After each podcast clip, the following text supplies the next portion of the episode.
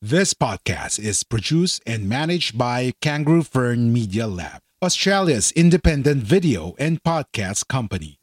We do the podcasting hard bits so you don't have to. We make podcasts easy. Book a call at www.kangaroofern.com. www.kangaroofern.com. Gusto mo bang mag-abroad? Uh. Yeah. Uh.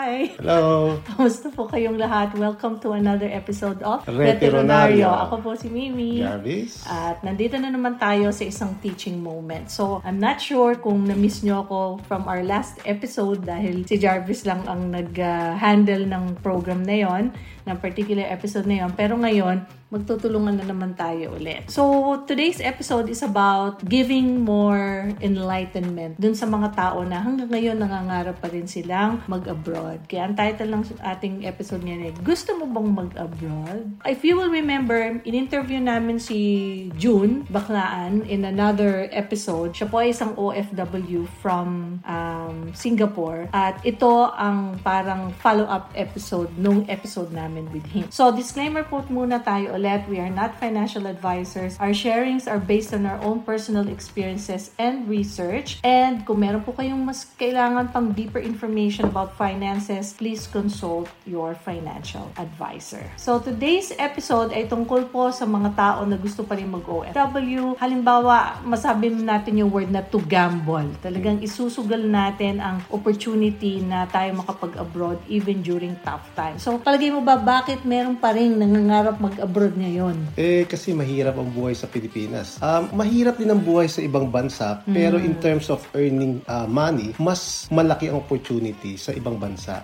Pero siguro hindi lang of OFW yung pinag-uusapan natin dito. Yung mga kundi talagang magmamigrate, pwede yung din mga yung mga gusto mag-migrant. migrants. Okay. Kasi yun dalawang, yung- dalawang magkaibang distinction yun eh. Yun yung experience natin. Nag-OFW ako at nag, Migrate nag-migrate naman. din eventually.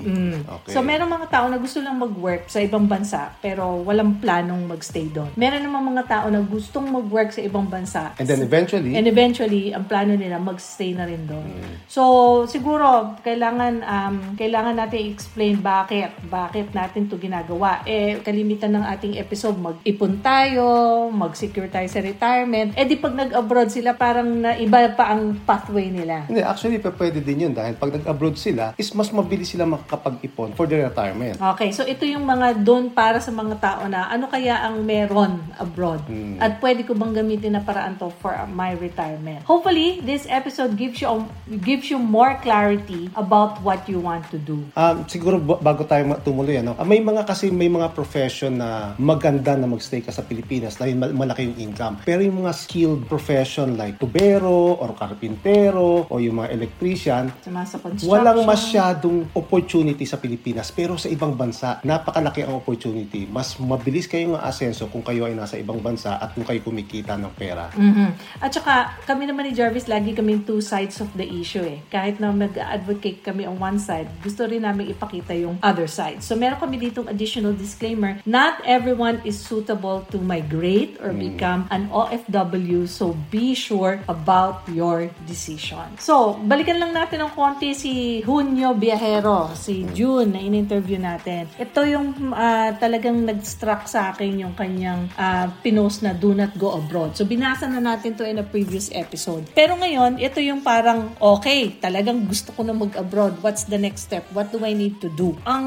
ating episode ngayon, yung mga alam na namin, na pagdaanan na namin, yung sitwasyon na sa paligid namin, yun ang isi-share namin sa inyo para magkaroon din kayo ng isa pang perspective, additional perspective. So pag tinanong, paano nga ba talaga magsisimula? Ayoko na sa Pilipinas, gusto ko na mag-abroad. Halimbawa po ha, na iniisip nyo yon hanapin natin muna yung why. Sabi nga ni June, kung naiinggit ka lang sa iba, tapos gusto mo lang panandalian lang na akala mo ganun lang ka kadali-dali yun, mag-isip-isip ka rin. Dahil once na pinasok mo yan, kailangan panindigan mo na yan. So, what is really your why? Ano ba ang why natin? Um, kasi natatandaan ko sa Pilipinas, may time na umiiyak ako dahil hindi tayo makakain sa Jollibee na napaka-basic lang. Dahil sa yung sitwasyon natin na medyo lagi tayong kapos. So sabi natin, napakahirap sa Pilipinas. So kaya nagdesisyon kami na mabigyan ng magandang kinabukasan yung ating mga anak, yung ating pamilya. So nag-decide kami na i-pursue yung pathway na mag-abroad. Baka naman sabihin nila, eh, Jollibee lang, eh, ganyan ha. Pero yung iba, mas mahirap pa talaga. Talagang walang makain. Kami parang, pareho po kasi kami nagtatrabaho eh. Bakit hindi kami makaipon? Bakit hindi kami makausad-usad? Bakit hindi namin mabig, papapagbigyan ang kahilingan ng aming mga anak? So, yun yung parang isa sa pinaka nag-trigger. And number two, what are your skills? Swak ba sa bansa na ina-applyan mo ang skills mo? Baka naman pinipilit mo na itong skill ko ay needed. Pero actually, sabi nga ni Jarvis kanina, baka hindi naman needed sa ibang bansa yan. Baka mas fit na magstay kayo sa Pilipinas. So, isipin nyo rin yon. At willing ka bang magpalit ng profession kung yon ang kinakailangan? Kasi kung ang profession mo naman ay swak sa Pilipinas, pero pag nagpunta ka sa ibang bansa ay hindi, dapat marunong ka mag-adjust. Na mag, kung ano yung needs sa bansa na pupuntahan mo, dapat doon ka pumunta. Mm, Halimbawa po ako, na game professor din naman po ako sa isang prestigyosong uh, universidad sa Pilipinas. Pero despite that, parang kulang pa rin. Dahil nag-negosyo din po kami noon at meron kami tatlong anak na pinapaaral. Ngayon, na nandito ako, hindi ko na ginagamit yung profession na meron ako sa Pilipinas. Iba na ang profession ko ngayon. Iba na ang sector uh, or industry na pinagtatubuhan ko. So, malaking mind shift din po sa akin yon dahil meron something like ego rin yun eh. Yung pride mo na bakit ganito na yung ginagawa ko ngayon, hindi naman ganito ang ginagawa ko noon. So, willing ka ba kayo na mag, mag-change ng career profile at palitan na talaga ang inyong uh, career history? And the other question is, gaano ba ka talaga kadesidido? Kay, gusto mo ba at kaya mo bang iwan ang iyong pamilya? Temporary. Okay. Eh, kasi po pwede naman eventually kunin mo kung magmamigrate kayo. Pero kung OFW, W, eh talagang magkaiwalay kayo. Mm. LDR po kayo. Willing ka bang iwanan yung trabaho mo? Na yung nagsabi nga ni June doon sa interview natin, yung comfort zone. Mm, kasi may mga ah, experience tayo sa New Zealand na from the Philippines, manager sa ng San Miguel. Okay, nung pumunta sa Pilipinas, nahirapan maghanap ng trabaho at siguro maganda yung, ah, yung expectation niya, medyo mataas, hindi rin nagtagal at umuwi din ng Pilipinas kasi ayaw nilang ibaba yung kanilang ah, expectation. At alam naman natin, pag sinabi ng mga tao na magsisimula ka talaga sa baba, talagang dapa ka eh. Dadapa at dadapa ka. Pero eventually, makakataas ka rin. But you cannot hurry the process. May proseso talaga. Kaya mo bang magtiis sa ibang kultura ng ibang bansa? Ibang mga tao? In short, adaptable ka ba? Ibang language, ibang culture? Ay, hindi sila nagsisimba. Ay, hindi sila marunong magpo at opo. Ay, hindi, ganito. tsaka, Ay, hindi ganon. Minsan may mga discrimination kang mata, ma, ano, Mm, ikaw ang i-discriminate na sa bansa ko hindi ako nakakaranas no, ng ganito at bakit dito ganito yung trato nila sa akin. Yun ang sinasabing adaptable ka ba. And iwanan ang pangalan mo, engineer, lawyer, Doctor, doctor, professor. ah, professor. Wala na po yan. Out of the window na po yan. Unless na gusto nyo talagang bumalik sa profession na yung matatagalan pa dahil kailangan nyo mag-aral, magkaroon ng local qualifications para makapasok kayo sa larangan na yan. So like me, wala na muna yon. Hindi na muna nagmamatter yon. Ang sa akin, better life, nakakakain kami, magandang buhay namin, masaya ang mga anak ko, napag-aaral namin. Yun na yung ating main consideration yun. Wala na yung mga tito-titulo na yan. So, next question. Sasabihin nila, dapat ba akong mag-agency o wag mag-agency? So, in our experience, merong mga industry na hindi na kailangan dumaan sa agency. Katulad nung aking profession na in-apply sa New Zealand, hindi na ako dumaan sa agency. Pero, ikaw, na dairy farming ang industry mo, dumadaan usually sa agency. Dahil yung mga agency na yon ang may direct na connection sa mga farm. So, ang ibang pong profession natin, and ba sinabi ni Jarvis kanina, skilled, mga plumbing, electrician, ganun ganon Usually, yan pong mga industry na yan, nagdi-deal sila sa registered agencies linked to POEA at registered and legally operating. Hindi yung mga fly-by-night dodgy agencies din. Kailangan meron silang ah, com- compliant sila sa pagiging ah, registered agency. So sabi ko rin, pwedeng mag-DIY katulad ng ginawa natin para makamigrate tayo sa New Zealand. Pero mas marami po kayong research na kailangan gawin. Kailangan nyo ng tiyaga at wag at wala kasi mag-a-advise sa inyo. So kayo ang maghahanap ng mga tao na makakasagot sa mga Pero tanong ang ninyo. kagandahan kasi nung time natin, merong Group. Facebook sa sa Wala pa nga Facebook noon eh. Ah, wala pa Yahoo ba? Group. Okay. Ano, Wala ano tawag doon? Mm. Pinoys to NZ, Yahoo Groups. Lahat kami ay nagpo-post lang ng, sa chat ng Yahoo. Ah, so, yun ang diskarte. So, lahat na gusto na pumunta ng New Zealand, nag-follow ng rules ng group na yon. Ang information na sinishare, kailangan lahat ah, pare-pareho ng, ng way para hindi masira ang pangalan ng mga Pinoy. In a way, maganda rin kasi maraming nakapag-New Zealand through that group. And then, ang ginawa, pass on the legacy to the future generations. Yung mga nakarating na sa New Zealand, tumutulong naman sa mga bagong salta. So kung kayo But may- that's rare, ha? Oh, pero Hindi lahat may ganon. Kung may balak din kayong gawin niya na gusto, gusto yung DIY, maghanap din kayo ng mga legitimate groups na pwede nyo salihan para magkaroon kayo ng mga consultation na pwede. Pero Mm, na syempre, sa na sasalain nyo rin yung mga information na yan. Yeah. Okay, so ibig sabihin, kailangan nyo ng diskarte at magaling kayong magtanong-tanong. Mm. Pero yung mga nahihirapan at yung mga walang tiyaga, mag-agency na kayo. Mag- migration Kung may extra agency, pera. Migration agency and or employment agency. Mm. Iba yung migration agency sa employment um, agency. But in either case, whether you use an agency or don't use an agency, may pros and cons yun. Again, depende yon sa inyong sitwasyon. And obviously, both require money. Kaya mag-agency kayo o mag-DIY kayo, kailangan nyo ng pera for things like application fee, agency fee, document fee, pagpapanotarize, medical, ka- yung paghahanap ng mga certificate ng kung ano-ano. Pero ang kagandahan dyan, hindi one time yung expenses nyo. So, pwede nyong i-budget yung inyong pera kung kailan nyo kailangan, saka ilalabas yung pera na yan. Okay, so ganun kasi yung ginawa natin. So, ang next question, saan bang bansa pwede mag-OFW? Anywhere! Anywhere in the world. Pwede kang mag-OFW. Kailangan nyo lang pong pumunta dun sa tinatawag nating government websites. Usually sa immigration websites and employment websites ng bansa kung saan kayo interested pumunta at tingnan nyo kung ano ang mga in-demand jobs sa bansa na yon. So, for example, here in Australia, yung tinatawag natin na care industry, yung mga aged care, yung mga disability, okay? Ah, yung mga nasa hospital, yan. Yan ang pinaka in demand ng mga jobs. Katulad din ng early childhood industry, nursing, anything na may relation sa mental health, and occasionally yung hospitality or service industry, and of course farming. Marami ang jobs here. But other jobs, pwede na rin. Pero sinasabi ko lang, pinaka in demand. Mm. Tsaka siguro i-consider nyo rin kung ano ba talaga ang gusto nyo. Mag-migrate ba kayo o maging OFW lang? Kasi may mga bansa na talagang OFW lang. For Wala example, sila, hindi sila open for migration. Singapore o Japan. hindi na kayo open. hindi Oo. kayo mapi-PR sa ibang bansa. May mga bansa na ganon. May mga bansa naman na open. Like Canada, open. Ang Australia, ang New Zealand.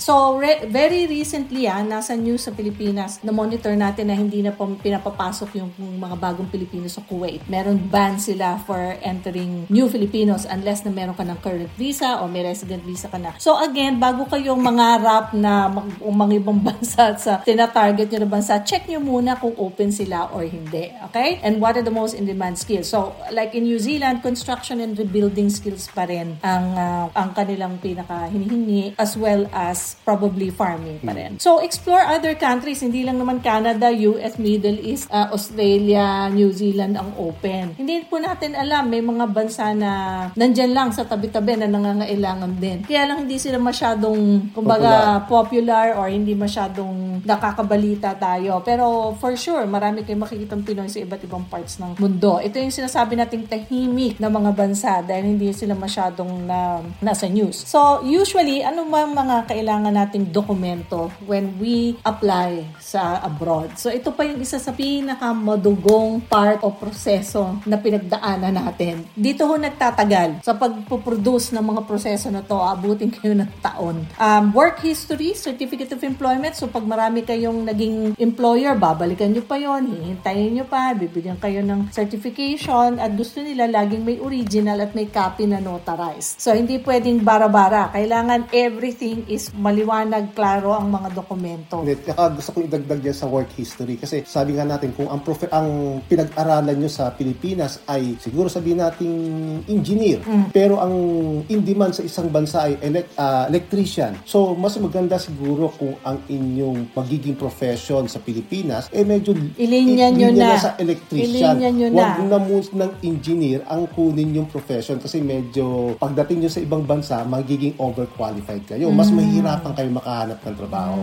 Mhm. And obviously, kailangan nyo pong i-update ang inyong CV or resume showing yung suitabilities nyo sa inyong sa role na gusto nyo. Kung kayo ay naghahanap for example ng role na hotel staff, at hotel attendant, halimbawa. Pero ang sa Pilipinas naman eh kayo ay manager na or executive na sa hotel, kailangan yung i-tone down yung CV nyo at ang ilalagay nyo doon yung skills na related sa ah, experience nyo as hotel attendant. Hindi na masyado yung not so related dahil minsan, yan po ang dahilan kung bakit hindi natatanggap yung aplikante pag nakikita nila na yung experiences nyo ay hindi swak doon sa hinahanap nila. So, kailangan nyo i-research ano yung mga specific skills na hinahanap nila within the job itself. Ano yung mga specific na ginagawa ng mga tao na nasa job na yon. Ito pa yung isa, certification or licenses associated with the role. Halimbawa, kung gusto nyo maging teacher sa ibang bansa, kailangan yung mag-apply sa Teachers Council nila, magpa-accredit sa na teacher kayo. Pero doon sa website na yon, hihingan kayo ng kung ano-anong lisensya nyo dito or pag-a-applyan kayo ng lisensya naman sa bansa nila. So, kailangan time din ang inyong iipunin para magawa ito as well as yung high school diploma, college diploma, birth certificate, marriage certificate, NBI. So, what if nasunugan kayo sa Pilipinas? Wala na si high school diploma mo. Wala na yung school mo.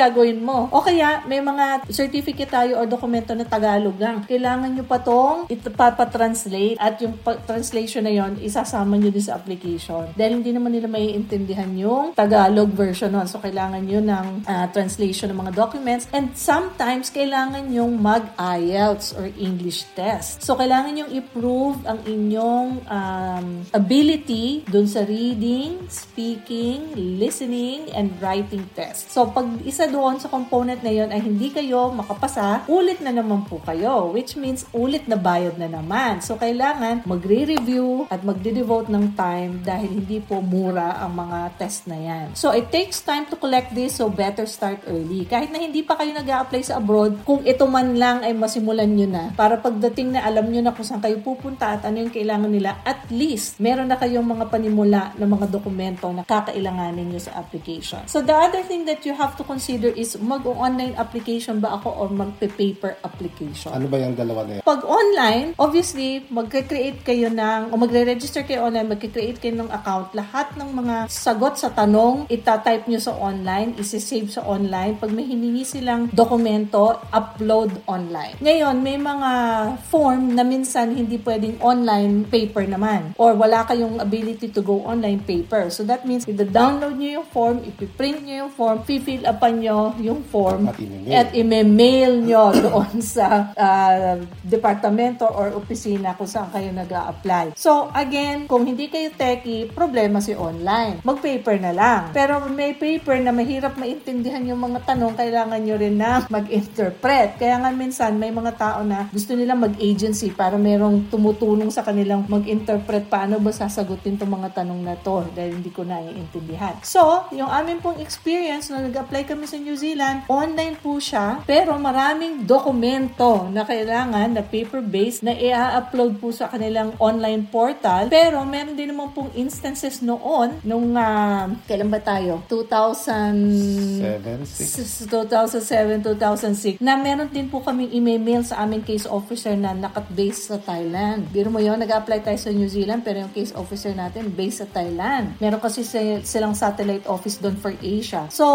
yun po, kaya lalong nagtatagal dahil email mo pa at kung ano-ano pang kailangan gawin. And aside from that, as an applicant, meron din kayong iba pang kailangan i-consider age.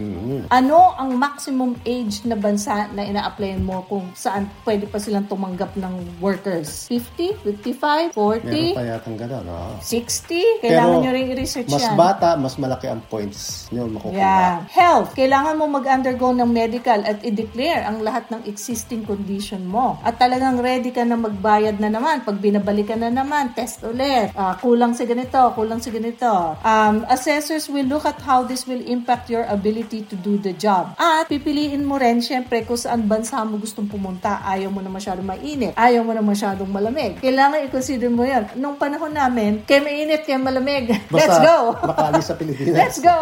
Uh, and how long is the contract? One year contract ba to? Two year contract? Renewable ba? Para napaplano nyo rin kung ano ang inyong dapat gawin. So, palagi ko dito muna natin i-part 1 ang episode na to dahil medyo mahaba pong usapin itong gusto mo bang mag-abroad. So, um, let's stop for now and magkakaroon po tayo ng part 2. Sa part 2, itutuloy natin ang ating um, usapan. Marami pa tayong subtopics. Baka maging, magkaroon pa to ng part 3 sa kung medyo mahaba. Ay, kung meron po kayong mga tanong pa tungkol dito sa ah, episode na to, pwede pa namin i-extend kung gusto nyo. Pero bago tayo magtapos, gusto ko lang batiin ang ating Oh, mga sige. bagong subscribers. So, thank you, thank you very much to Irene, to Joey Yamane, okay, to Junio Viajero June, how are you? Lolita Visitacion, OFW Survivors TV, Christian J. Vinyas, June Andino, kay Ruchi Juanir, kay J. Love, kay Alia Juanir, kay uh, Jose Dennis Huelgas, kay Victor Villegas, and other new followers and likers in our FB channel. Carmina Ray, Daisy Jane Rolle, Junard Macalisang, and Marvin C. Frankie. Wancho. At pati si Makali ay, si Junard na. nga yun.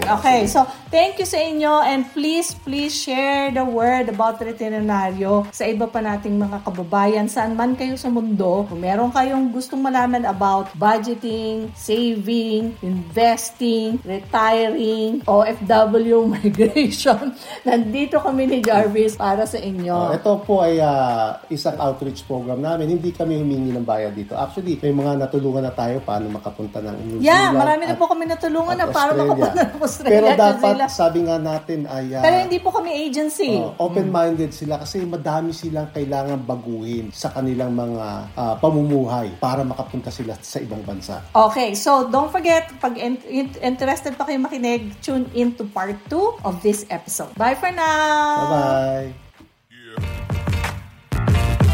Uh.